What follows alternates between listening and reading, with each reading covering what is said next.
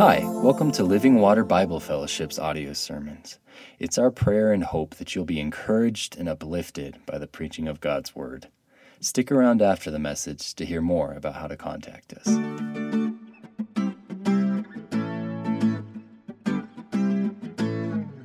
We uh, are continuing our sermon series in the book of Daniel, and we come to a passage today that is all testimony. What's interesting about today's passage, it's a testimony of a pagan king about the glory of God. We, uh, living in community with one another, we are blessed to have others speak into our lives. We are blessed to have people around us who testify to God's faithfulness, to testify about God's love, His, His, His taking care of us. Uh, there's so many ways that testimonies bless us. And uh, if, if, uh, if you have people in your life, keep testifying of the grace of God to them. Amen. If you have relationships in this church or out of this church of people that are in trouble and hardship and difficulty, keep testifying about what God has done in your life, what God has made possible in your life, because God gets the glory through testimonies. And so today we are uh, going to read about King Nebuchadnezzar and how he testifies to God's greatness and the lessons he learned that we can learn from and apply to our lives. Chapter 4, verse 1, please. The book of Daniel.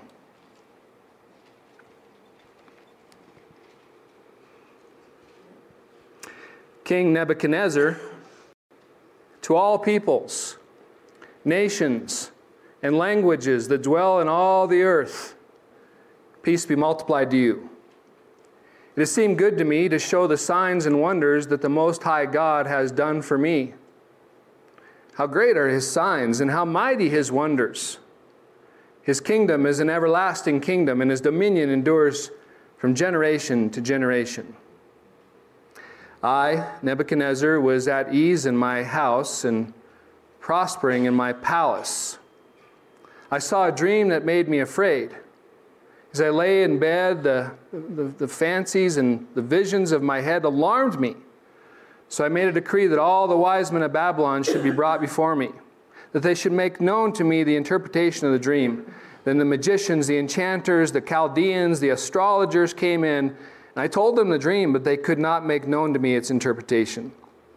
At last, Daniel came before me, he who was named Belteshazzar, after the name of my God, in whom is the spirit of the holy gods. And I told him the dream, saying, O Belteshazzar, chief of the magicians, because I know that the spirit of the holy gods is in you, and that no mystery is too difficult for you, tell me the visions of my dream that I saw and their interpretation. The visions of my head as I lay in bed in, in were these I saw, and behold, a tree in the midst of the earth, and its, its height was great. The tree grew and became strong, and its top reached to the heavens, and it was visible to the end of the whole earth. Its leaves were beautiful, and its fruit abundant, and its food was good for all. The beasts of the field found shade under it, and the birds of the heavens lived in its branches, and all flesh was fed from it. I saw in the visions of my head as I lay in bed, and behold, a watcher, a holy one, came down from heaven. He proclaimed aloud and said thus Chop down the tree and lop off its branches, strip off its leaves, and scatter its fruit. Let the beast flee from under it, and the birds from its branches. But leave the stump of its roots in the earth, bound with a band of iron and bronze, amid the tender grass of the field. Let him be wet with the dew of heaven. Let his portion be with the beast in the grass of the earth. Let his mind be changed from a man's, and let a beast mind be given to him. Let seven periods of time pass over him. The sentence is by the decree of the watchers, the decision by the word of the holy ones, to the end that the living may know that the Most High rules the kingdom of men and gives it to whom he will and sets it over the lowliest of men. This dream I, King Nebuchadnezzar saw. And you, O Belteshazzar, tell me the interpretation, because all the wise men in my kingdom are not able to make known to me the interpretation, but you are able, for the Spirit of the holy gods is in you. Please pause there. King Nebuchadnezzar, the greatest man on earth at that time, probably the wealthiest man on earth during that time, the most powerful man on earth during that time, he had an encounter with God. Not the false gods, not the idols of his peoples, uh, not the, the make believe gods of, of humanity, but the Most High God, the living God, the true God. And he decides under no compulsion, no, nobody is forcing him to. He decides to write a, a, a letter to uh, make a decree to all the peoples in his kingdom to testify, to glorify, to praise this God that was introduced to him through Daniel and his friends. Uh, it's hard to know as we go through the text whether this is a true believer or not, if this is someone who's totally given himself over to the most High or not, uh, or, or if he's just adding this God to his life. But nevertheless, he testifies, and we can learn from his account, his life, his failures, his, his pride, his humility. So he was, as it says in verse 4, uh, at ease in his house. Uh, scholars think that maybe this is towards the end of his life through other uh, hints in the text. He's at peace, he's at ease, he sits back later in the text. We'll see he's, he's just sitting in his palace and checking everything out and very proud of everything he's accomplished. So maybe this is 30 years after he conquered Jerusalem and brought the exiles. Maybe Daniel by this time is maybe 50 years old or something like that. It's been a long time. But he had a frightening dream, and we saw that previously in a text that God, in his grace, brought him a dream. We saw that in chapter 2. And now, now in chapter 4, God, in his grace, gives Nebuchadnezzar a frightening dream. The dream, he explains, uh, we'll wait for Daniel's interpretation, but when you see a tree in Scripture, oftentimes it represents a king or a kingdom. And this tree that he sees, it, it's the biggest thing for miles around. All the birds of the air take, take uh, nest in its branches. The peoples, in other words, of the earth are nesting in its branches. The, the beast of the earth, all the nations are underneath its, its foliage. It's beautiful. Uh, everybody's being fed by this, this great tree, as it were. But then he sees a holy one come down from heaven, an angel of God. And this is the, the only place in Scripture that I'm aware of this watcher. It's kind of lends to that, uh, that idea of, of a guardian angel in a sense that we, we see sometimes. Uh, this, that the angels of God are watching, they're reporting to God, the, the throne room of God. And this watcher comes down in his dream and says, Chop down the tree. Uh, it doesn't seem to me that the interpretation is that hard to make, but maybe I've read ahead already. So when, uh, when the wise men, the magicians, and the enchanters, and all the smart people of the kingdom, all those who have been trained in the secret arts, when they come and they say they don't know the interpretation, I think that they don't want to tell the king bad news. You tell him. No, you tell him. No, you tell him. I'm not telling him. You tell him. None of them are bold enough or brave enough even to suggest a possible interpretation.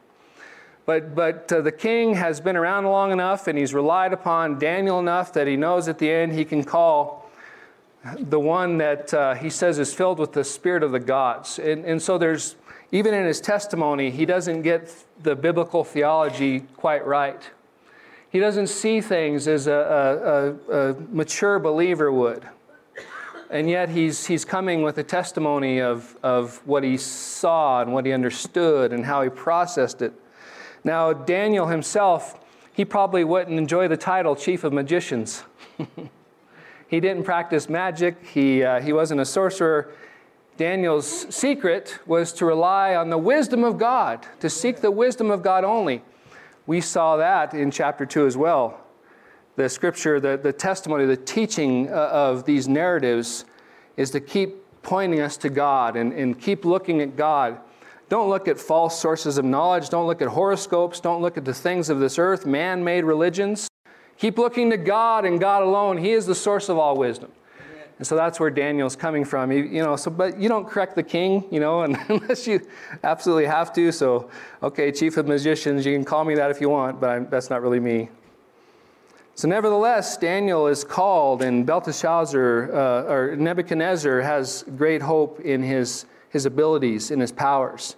He really wants to know about this dream and what it means. And, and again, I'm kind of shocked that he doesn't realize it's speaking of him, that his judgment is at hand. Amen. Verse 19, please. Then Daniel, whose name was Belteshazzar, was dismayed for a while, and his thoughts alarmed him. The king answered and said, Belteshazzar, let not the dream of, of or interpretation alarm you.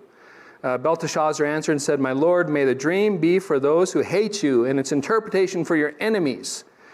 Uh, he's about to announce judgment on the king, God's judgment, not his judgment, God's word. Uh, uh, when we uh, uh, are preaching the word, when we are sharing the word, when we bring God's teachings to people, sometimes we feel very uh, out of place. We feel very strange speaking God's truth, but we remember when we have the opportunity to share the gospel with people at work or coworkers or family, we are bringing God's word, not our word. We're called to be ambassadors for Jesus. We're called to be uh, witnesses of Jesus, and, and we're not saying these things, God is saying these things. And so, but, but uh, Daniel is, is kind of dismayed. You could tell he really likes the king. He really cares about the king. He's like, oh, may, may what I say, may it apply to your enemies. And isn't, isn't that how we should uh, announce judgment to people in the, in the community or people in, in, um, in the world we live in? We, we, I think some people enjoy being prophets in anger. Or some people enjoy being prophets and shaking their finger at people. You're going to, man, God's going to get you kind of thing. That's not our place. I, I mean, we, we, we speak truth, but can our hearts break as we speak truth?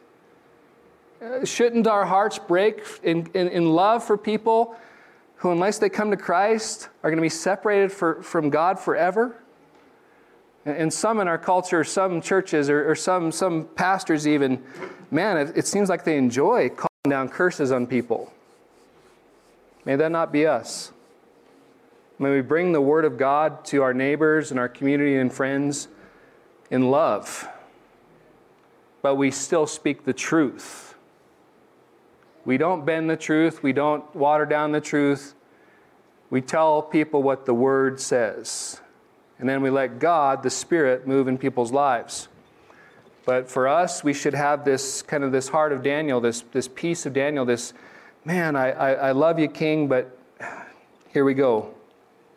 Verse 20 The tree you saw, which grew and became strong, so that its top reached to heaven and was visible to the ends of the whole earth, whose leaves were beautiful and its fruit abundant, in which food for all, under which the beasts of the field found shade, in which branches the birds of the heavens lived. It is you, O King. You've grown and become strong. Your greatness has grown and reaches to heaven, your dominion to the ends of the earth. And because the king saw a watcher, a holy one, coming down from heaven, saying, Chop down the tree and destroy it, leave the stump of its roots in the earth, bound with a band of iron in the field. And it goes on from there. Um, look at verse 24. This is the interpretation, O king. It is the decree of the Most High, which has come on, my lord the king, that you shall be driven from among men.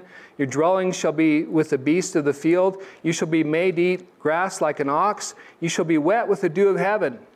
Seven periods of time shall pass over you till you know that the Most High rules the kingdom of men and gives it to whom he will. Uh, it's the same thing that was said in verse 17.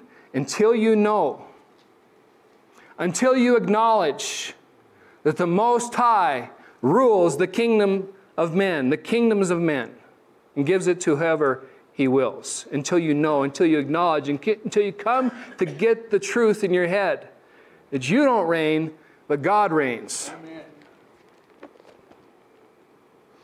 So he, he preaches that, he, he says that to him, he shares that with him, and um,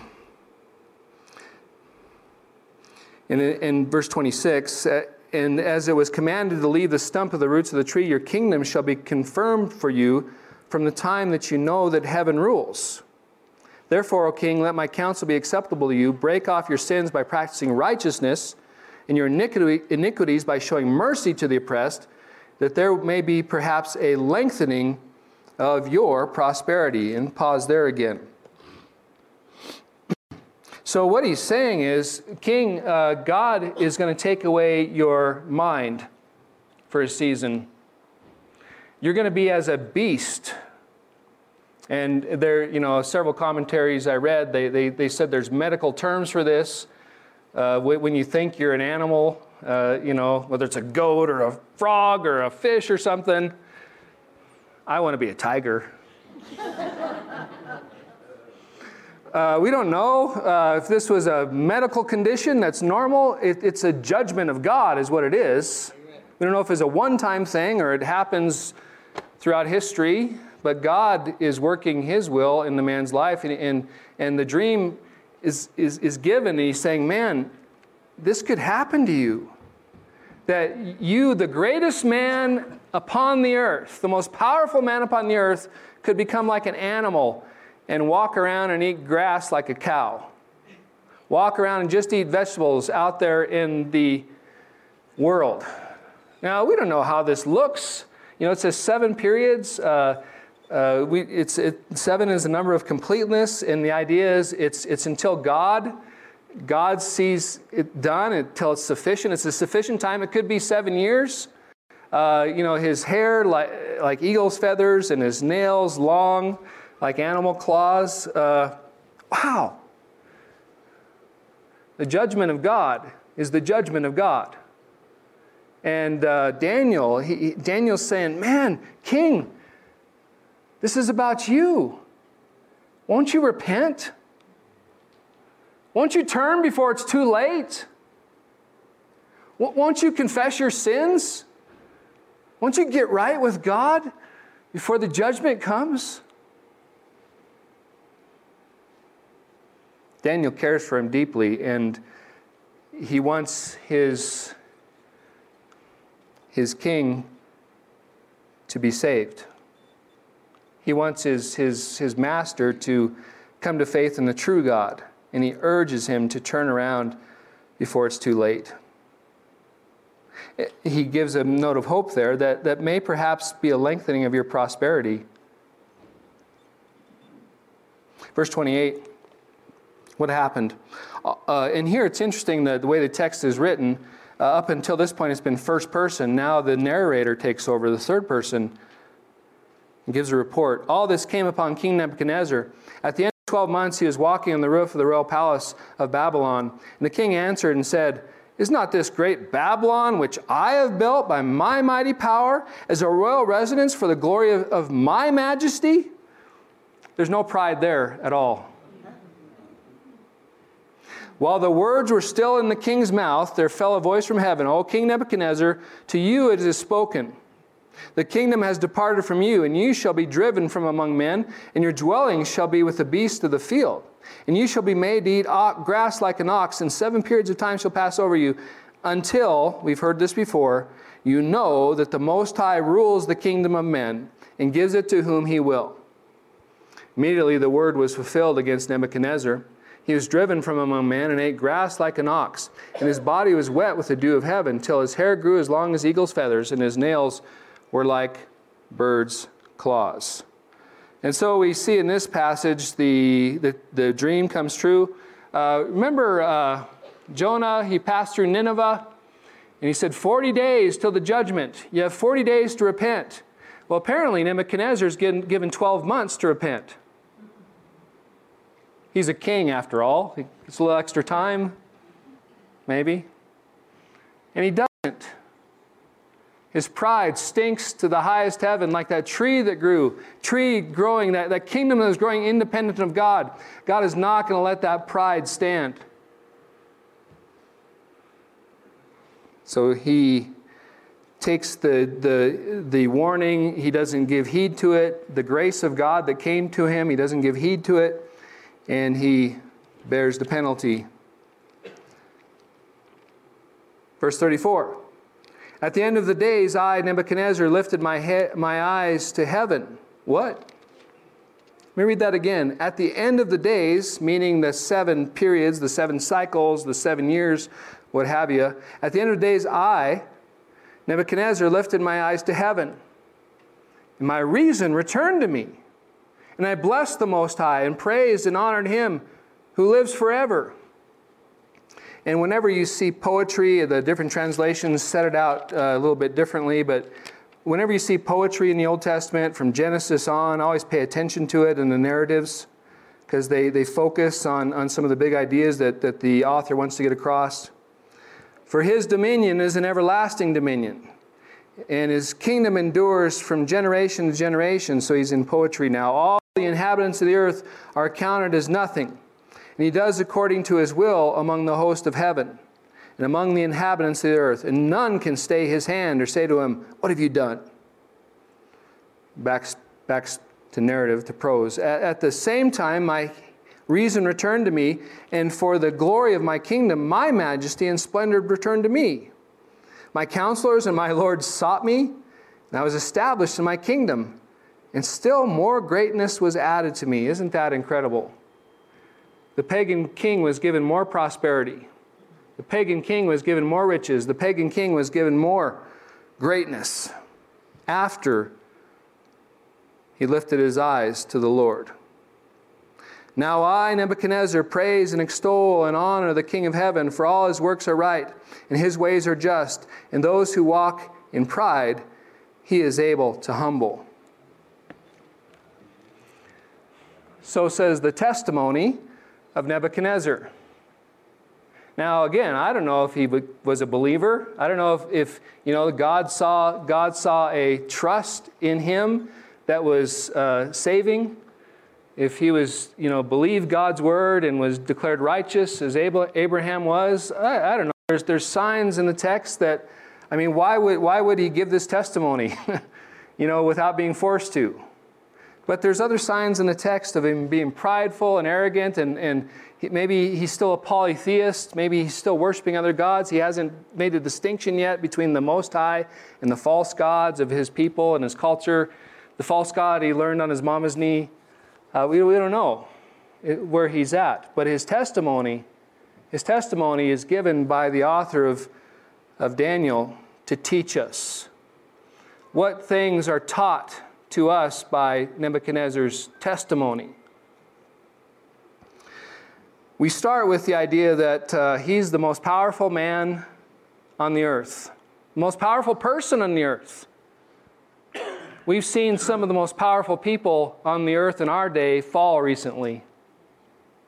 The richest people get into scandal and trouble and hardships. Israel was uh, in exile when this was written, they were still in bondage.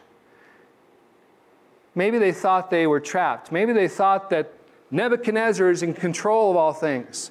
Maybe they thought that there's no hope of a future for us. Look at the power of Nebuchadnezzar. Or after this, the, the kings of the Medes and the Persians. Or after this, you know, wh- whoever read, read, this through the centuries, after this, the, the, the, Greeks, look at how powerful they are, and look how, how powerful the Romans are. In our day, maybe we say, oh, look how powerful the Chinese are. Man, who's going to stop them? Nebuchadnezzar's testimony Nebuchadnezzar's testimony is that there's always hope with God because God is more powerful than any king. God is in control of all nations. God is in control of all regimes. God is in control of all presidents. God is in control because He's all powerful. His dominion is everywhere. He rules over the kingdoms of humanity. Always has, always will. And so for the Israelites, as they're thinking about the promises of God, thinking about man, God promised us after 70 years we could go home, but look at how powerful Nebuchadnezzar is. Could he ever fall? Could he ever, could we ever overcome him? We can't, but the Most High can. the teaching of the text is telling us again and again God is in control. Maybe you have a boss that seems in control. that there's no hope of ever, ever seeing any, any change in that organization. God is in control. Maybe you're in a family where there's just uh, abuse or, or terrible things happening and you, or a system of play that you wonder if it's ever going to be broken. And, and maybe you need to remember that God is in control. And you can have hope in that. You can have hope that the living God is in control. Other things we learn in this text uh, Nebuchadnezzar testified that he was warned to repent. He, he was warned to turn his life around. He testified that he was warned to leave his pride behind. You know, the Israelites, they fell into uh, this, this, this pride, this arrogance.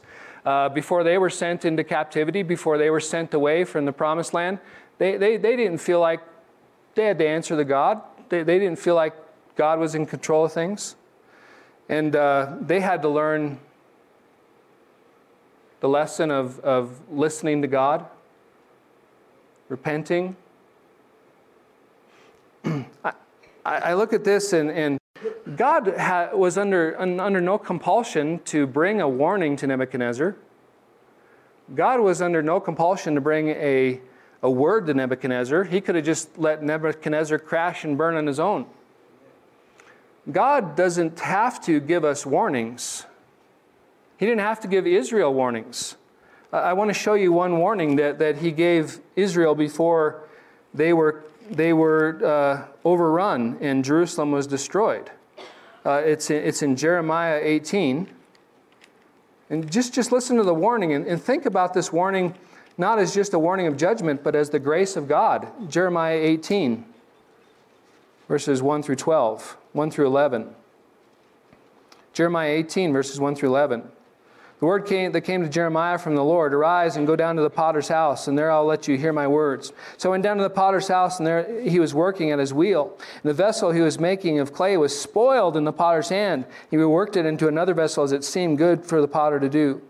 Then the word of the Lord came to me, O house of Israel, can I not do with you as the potter has done? declares the Lord. Be, behold, like the clay in the potter's hand, so you are in my hand, O house of Israel. That's, that's a warning. That, that's a gift of grace. To a prideful people, to an arrogant people, to a people who don't think God rules, you're like clay in my hands. Verse 7 If at any time I declare concerning a nation or a kingdom that I pluck it up and break it down and destroy it, if that nation concerning which I have spoken turns from its evil, I will relent of the disaster that I intended to do it.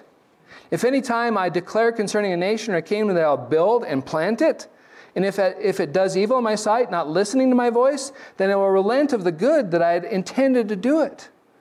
Now, therefore, say to the men of Judah and the inhabitants of Jerusalem, Thus says the Lord Behold, I'm shaping disaster against you and devising a plan against you. Return every one from his evil way and amend your ways and your deeds. God's grace comes to us again and again and again in the scriptures. He gave it to Israel, He gave it to Nebuchadnezzar. the dream Nebuchadnezzar, you're about to be chopped down. Submit to me, follow me, obey me, come into righteousness with me, come into right relationship with me while there's still time. John the Baptist, when he came preaching, he said, Repent. The axe is at the base of the tree. It's time to turn. It's time to repent. It's time to listen. Jesus preached repentance and salvation. It's a grace of God when warnings come. Nebuchadnezzar testified that, yeah, in, in, his, in his account, he said, Yeah, I got a warning. I didn't heed it. My friends, we should listen to God's warnings. The scriptures from Genesis to Revelation, they're gifts of God's of God. They're, they're God's gifts to us. All the stories, all the accounts. Come back to me while there's still time. Come back to me while there's still time. Repent. Turn to me while there's still time. Live for me. I made you to be mine. I bought you with my blood. Come back to me. Repent. Be mine. Nebuchadnezzar testified that uh, he was warned to repent, and uh, Israel, through that, they were, they were, you know, they're reading this, and you think that maybe some of the Israelites still had idols in their life. You know, they're in Babylon, or maybe they're reading this when they're, uh, you know, when, when the Persians are in charge, and, and you know, they, they got sent into exile because they're worshiping false God and they're living selfishly. You think some of them are still worshiping false gods in exile? Maybe they're angry at God for wrecking Jerusalem or sending the Babylonians to wreck Jerusalem. Maybe they need to hear again God's warning is still present. His offer of grace is still present for you to turn and live for Him, obey Him, follow Him while there's still time. It'll work out best for you if you do so. Um, uh, Nebuchadnezzar, you know, not only testified that as the world's greatest man, he was removed from power because God was so great. And not only did he testify that he had uh, been warned and he scorned the warning, he threw the warning away and it cost him. He also testified that his pride was a problem. Now, I know that uh, maybe, maybe this is just for the people at home because I'm looking around and none of these people have any problems uh, with pride or anything. So I'm probably talking to you people just at home right now. But pride could be a problem for some people that they don't need God that, and, and you notice uh, verse 29. At the end of 12 months, he was walking on the roof of the royal palace of Babylon. Uh, the king answered and said, is, is not this great Babylon, which I have built by my mighty power as a royal residence for the glory of my majesty? And his, his gaze is on what he's accomplished. Now, some of us grew up in homes where we were taught to that our worth and our value uh, came through what we accomplished, and we, we believed that lie that you know that we uh, earned our place in this world by what we accomplished instead of trusting in the grace of God. But Nebuchadnezzar, at this point, he's got his eyes level on what he's accomplished. He's built mighty things. I mean, Babylon was legendary for its magnificence it, it, was, it was an incredible place. The Hanging Gardens, one of the seven wonders of the world, were there. The, the massive wall that you could drive apparently a couple chariots down. Uh, the, the palaces he built, everything, you know, he's looking around, his, his eyes are down here, and he's saying, Look at what I've done. And, and he's, probably, he's, probably, he's probably not thinking that God helped him at all, or that God put him in that position of power. He, he didn't think of that. And may, maybe, maybe Israel at one point felt like that too. I don't, I don't know, but, but maybe you felt like that, or maybe you've talked that way. Man, look, look at, look at, you know, you got your yard. Look at this beautiful grass that, that I grew. The envy of all the neighbors. Look at what I grew. Yeah. Pride can come in so many forms. But don't we get in that habit over, over the years, like you build your business or you raise a family and you look at your kids, you're proud of them, or, or all these things come about where you did this or you did that, you started this, you started that, and you never look up. And you never glorify the God who gave you all the ability and all the, all the money and all the resources. You never look up. Your, your, your eyes never raise up to heaven and acknowledge who rules. Nebuchadnezzar testifies that his pride got him in, in trouble. His pride was a problem. He, he tells this story uh, not to brag about it, but there, he's like, at a certain time, man I, man, I looked around and it was all about me. Pride is a problem. And so we need to repent of that. Because this is God's world and this is God's, God's gift to us, this very life, this next breath that we breathe, it came from God, is a gift of God. Anything I do in this life, farming or ranching or fishing, I didn't catch that fish. Well, I did. No, I didn't. God, you said that fish. Thank you for it. God is to be worshiped, is what Nebuchadnezzar is testifying to. Are you a worshiper of God? You're called to be. You're called to glorify God. Uh, the other thing that, as I was looking at this, that, that really stood out was not only did Nebuchadnezzar fall, but he rose. Okay, and so and so Israel, look at their position. Man, they fell hard. Their, their temple was destroyed, their city was destroyed, their country was taken. They were in the, in the deepest of darkest places. They were slaves, they were captives, they were nobodies in the eyes of the world. They fell hard because of their sin, they fell hard because of their wickedness.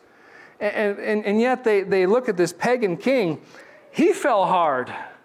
Seven years of wandering around, eating Brussels sprouts and broccoli and kale and lettuce and grass.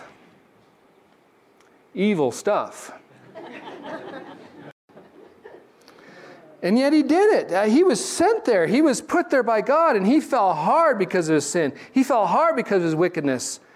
Did they have any hope? They could look at this, this, this God who is so prideful and arrogant, and they could say, man, if God raised him up, God could raise me up too.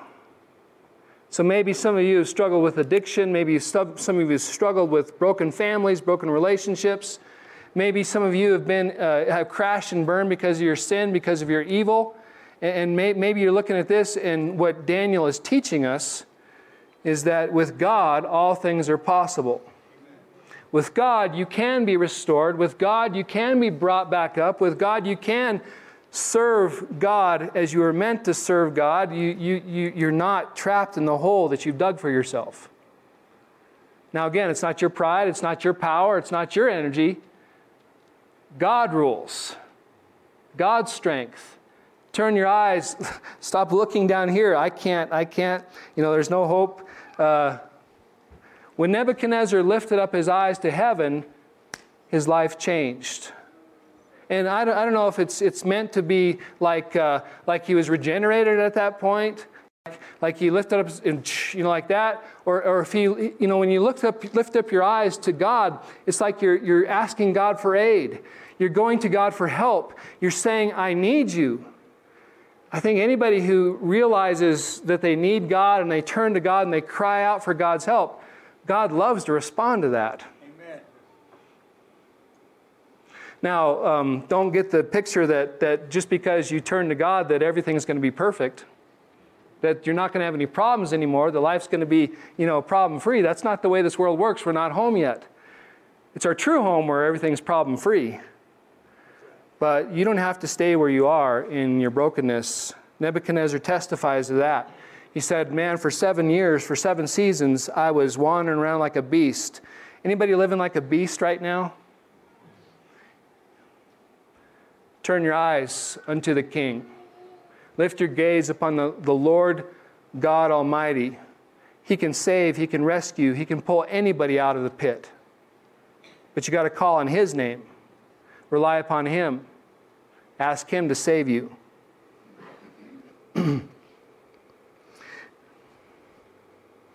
There, there, there's, there's more in this text, but Nebuchadnezzar ends by worshiping God. He, he gives God praise and he exalts God and he glorifies God. Shouldn't that be something that we do as well? Now, again, I don't know if he's a believer or not. I don't know if he's a man of God yet. But his testimony to all the peoples of the earth God, and this, this is a beautiful thing. God worked in his life as he worked in Daniel and Daniel's friend's life because God knew at the end of the account he would get the glory. God, for whatever reason, God chooses to work through people. God chooses to work through people evangelistically. He chooses to, he calls us to prayer for some strange reason, he calls us to pray when he could do it all himself. He could save everybody in terms of spread the gospel. He could put a sign up there on the moon. He could do anything, but he chooses to use people. He keeps working with this person, this sinner, this broken man, because he, he, he wants to work through him to change the world, to, to testify, and he gets it. And I think there's this beautiful thing with us that He's allowing you to go through the things you're going through right now. He's calling you to trust Him right now. He's, he's not giving up on you. He's, he's, he's calling you forth again because at the end of the day, He wants your testimony. He wants your praise. He wants your honor uh, of Him. He got it from Nebuchadnezzar. And if he can take a pagan king, a polytheist, an idol worshiper, and even, uh, what, 20, 2,600 years later, we're still hearing his testimony. Certainly, your life can be a testimony as you lift your eyes to God and worship Him and sing His praises before your community. Brothers and sisters, we have a testimony speak to the world about what God has done for you. And God will get the praise and the honor and the exaltation as He so deserves. Please stand in His presence.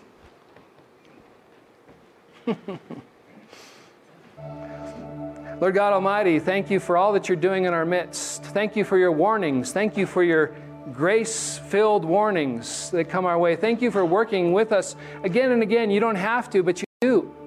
You keep coming after us, Lord. You keep pursuing us. You keep calling our name. Even in the darkest places, you keep calling us forth. You keep calling us to worship you. You keep calling us to sing your praises. Lord, give us the power to do so. Lord God, if anybody here needs to repent today, may they repent. If anyone needs to go home and testify to someone, may they go home and testify to someone today about your faithfulness and your salvation. Lord God, if, if anybody needs to be saved today, may they turn to you. May their eyes lift up to you, Lord, and say they, they need you.